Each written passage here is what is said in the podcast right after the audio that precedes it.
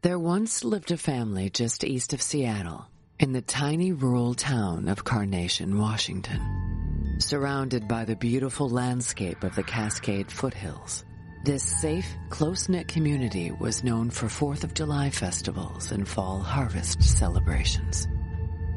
But on Christmas Eve of 2007, this serene little town would become known for something else.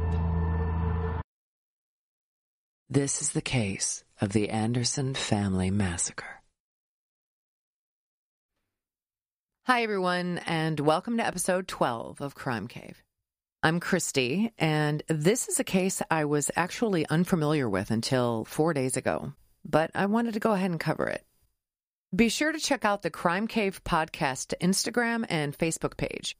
And also stay tuned for a brand new segment at the end of each episode where I answer the listener question of the week. So if you have a question about a case, the podcast itself, or anything at all, feel free to message me on social media to have your question featured on a future episode.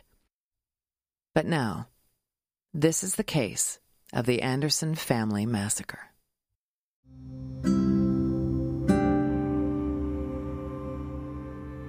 25 miles east of the bustling urban metropolis of Seattle lies a quaint farming town called Carnation, covering just over one square mile of land. The population hovers at just over 2,000 people, mostly employed in farming, as Carnation is deemed one of the most productive agricultural regions in the Northwest. It's nestled right on the Snoqualmie River and considered a great place to raise a family. Within that square mile lived the Andersons, Wayne, age 60, and his wife Judy, 61, laid down roots in Carnation back in the early 1980s. Wayne was an engineer at Boeing, while Judy was a U.S. postal worker, both known to be friendly and well respected in the community. Wayne and Judy would raise three children a son, Scott, and two daughters, Mary and Michelle. Michelle Kristen Anderson was born in 1978. She was particularly close to her brother Scott saying he was the only one who really understood her. Michelle was artistic and, by all accounts, had a fairly uneventful upbringing. She would graduate high school in 1997, and at the age of 24, she met a man named Joseph McEnroe in 2002 in an online video game chat room. Acquaintances described Joseph as a little bit weird. He frequently mentioned that he had a spirit guide that would tell him how to live his life he struggled with a speech impediment since childhood, and at one point, Joseph was diagnosed with severe anxiety. Although counseling and medication were recommended, he couldn't afford either.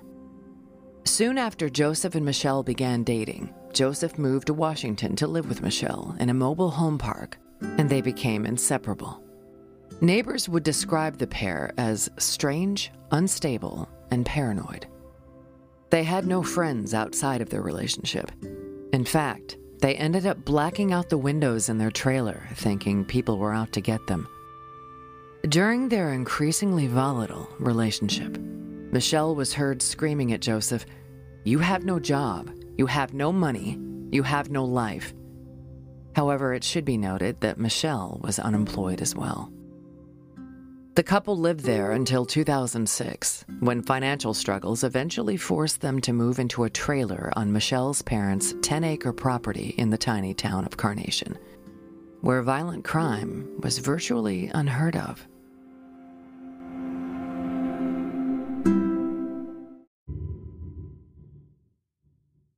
On December 24th, 2007, Wayne and Judy hosted Christmas Eve dinner at their home. Michelle and Joseph were to attend, as well as Michelle's brother Scott, his wife Erica, both 32, and their two young children, five year old Olivia and three year old Nathan. Michelle's sister Mary was sick that night and could not attend. Now, typically, if you're on your way to Christmas Eve dinner, it wouldn't be unusual to be getting into the holiday spirit and maybe even have a Christmas carol running through your head. But in Michelle's mind, she was repeating a vow she had made to herself, which was if her family didn't start showing her respect by December 24th, she would kill them all. Apparently, Joseph was on board with this commitment. Michelle and Joseph were the first to arrive. They walked into a relaxed and joyous atmosphere of cozy tranquility.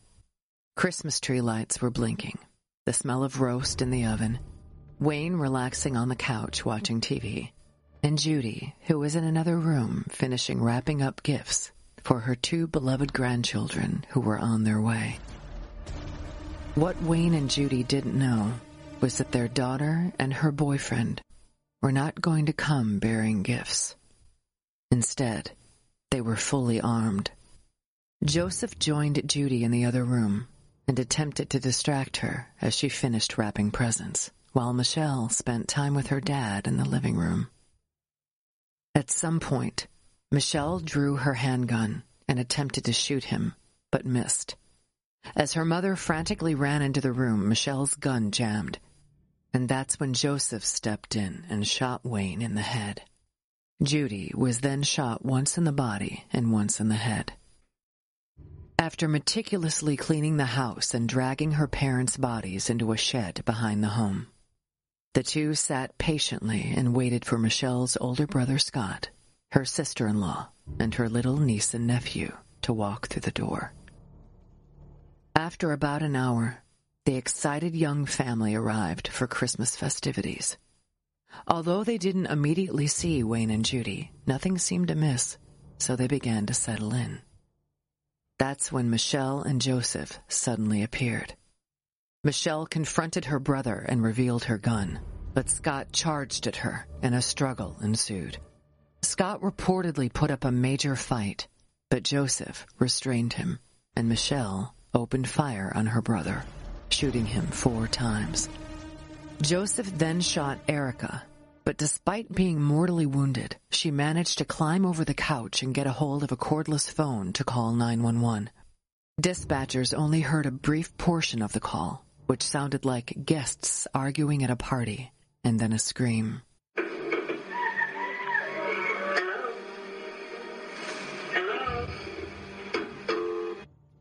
When Michelle realized that the 911 call had gone through, she ran outside to lock the gate to prevent authorities from accessing the property. Meanwhile, inside the home, Joseph snatched the phone from Erica's hand ripped out the batteries, and threw them across the room. He bizarrely allowed the desperate mother to momentarily huddle with her children. As she crouched down trying to protect them, she screamed, Not the kids. And then he shot her in the head. After witnessing the brutal murder of his mom and dad, three-year-old Nathan picked up the batteries from the phone and innocently held them out to Joseph in a heartbreaking attempt at a peace offering, but the toddler was shot in the head. Five-year-old Olivia clung to her mother with her family laying lifeless around her. Joseph then apologized to her for killing her family before shooting her in the head at point-blank range. Michelle would later say that she asked him to kill her niece and nephew because she didn't want any witnesses and that the kids would be scarred for life for seeing their parents murdered. How big of her. Police were dispatched to the home. However, the locked chain on the gate entrance was apparently enough to deter them from proceeding further, and they inexplicably retreated. Hence, the bodies weren't discovered until two days later. On December 26th, when postal workers were expected to return to work, Judy's coworker and best friend, Linda Teal, knew something was wrong when Judy was a no-call no-show after the holiday. She went to Judy and Wayne's home to check on them and discovered the massacre. 911? Uh, there's been a murder. There's three people dead that I can see right now. Inside? I just came up. She works with me. Inside the house? Yes. What do you see? There's a baby and a man and a woman, and she's my best friend. During the call, Linda let the dispatcher know that their daughter Michelle lived on the property in a mobile home and that she had been upset with Judy and Wayne. Linda said she was worried that Michelle may have been involved in the killings, stating to the dispatcher, The gate is locked, which makes me wonder if her daughter did it. Which is scary, because I might be up here with a murderer. Police arrived at 9.30 a.m. They first found Scott, Erica, and Nathan. And upon closer inspection, they found Olivia, huddled behind her mother. They then found the bodies of Judy and Wayne in the shed.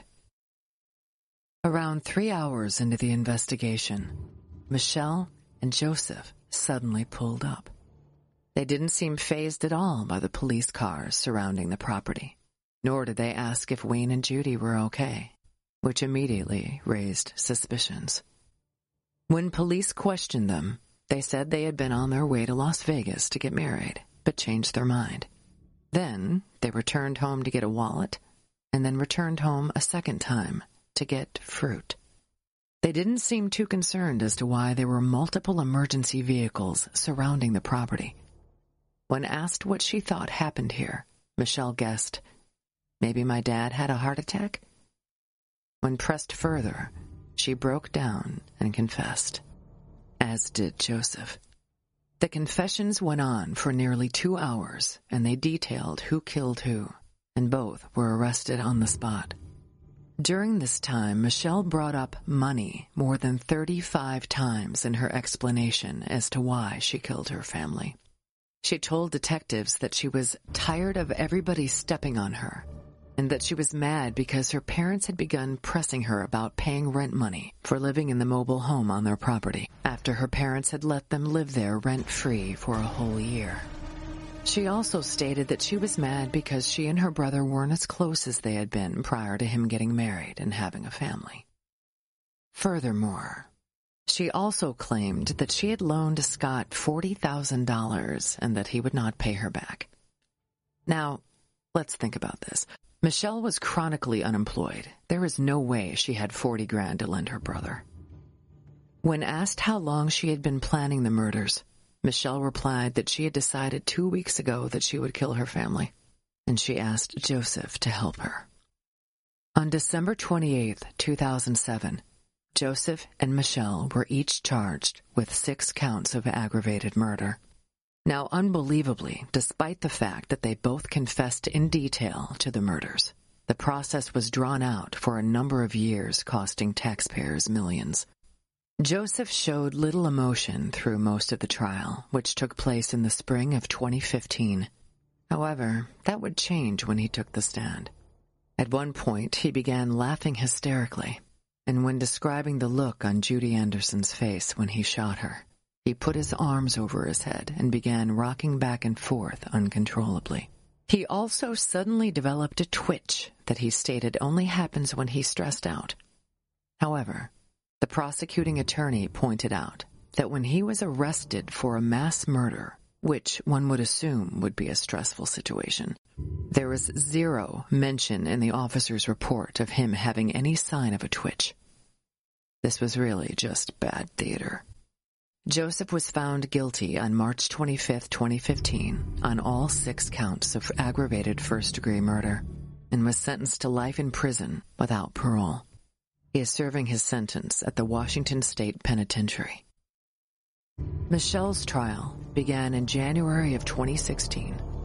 In his opening statements, the prosecuting attorney stated, The motive for these murders is pure, unadulterated greed. The pivotal piece of evidence was Michelle's lengthy confession, and the jury found her guilty of all six counts of aggravated murder. She was sentenced to life in prison without parole and is currently imprisoned at the Washington Correction Center for Women.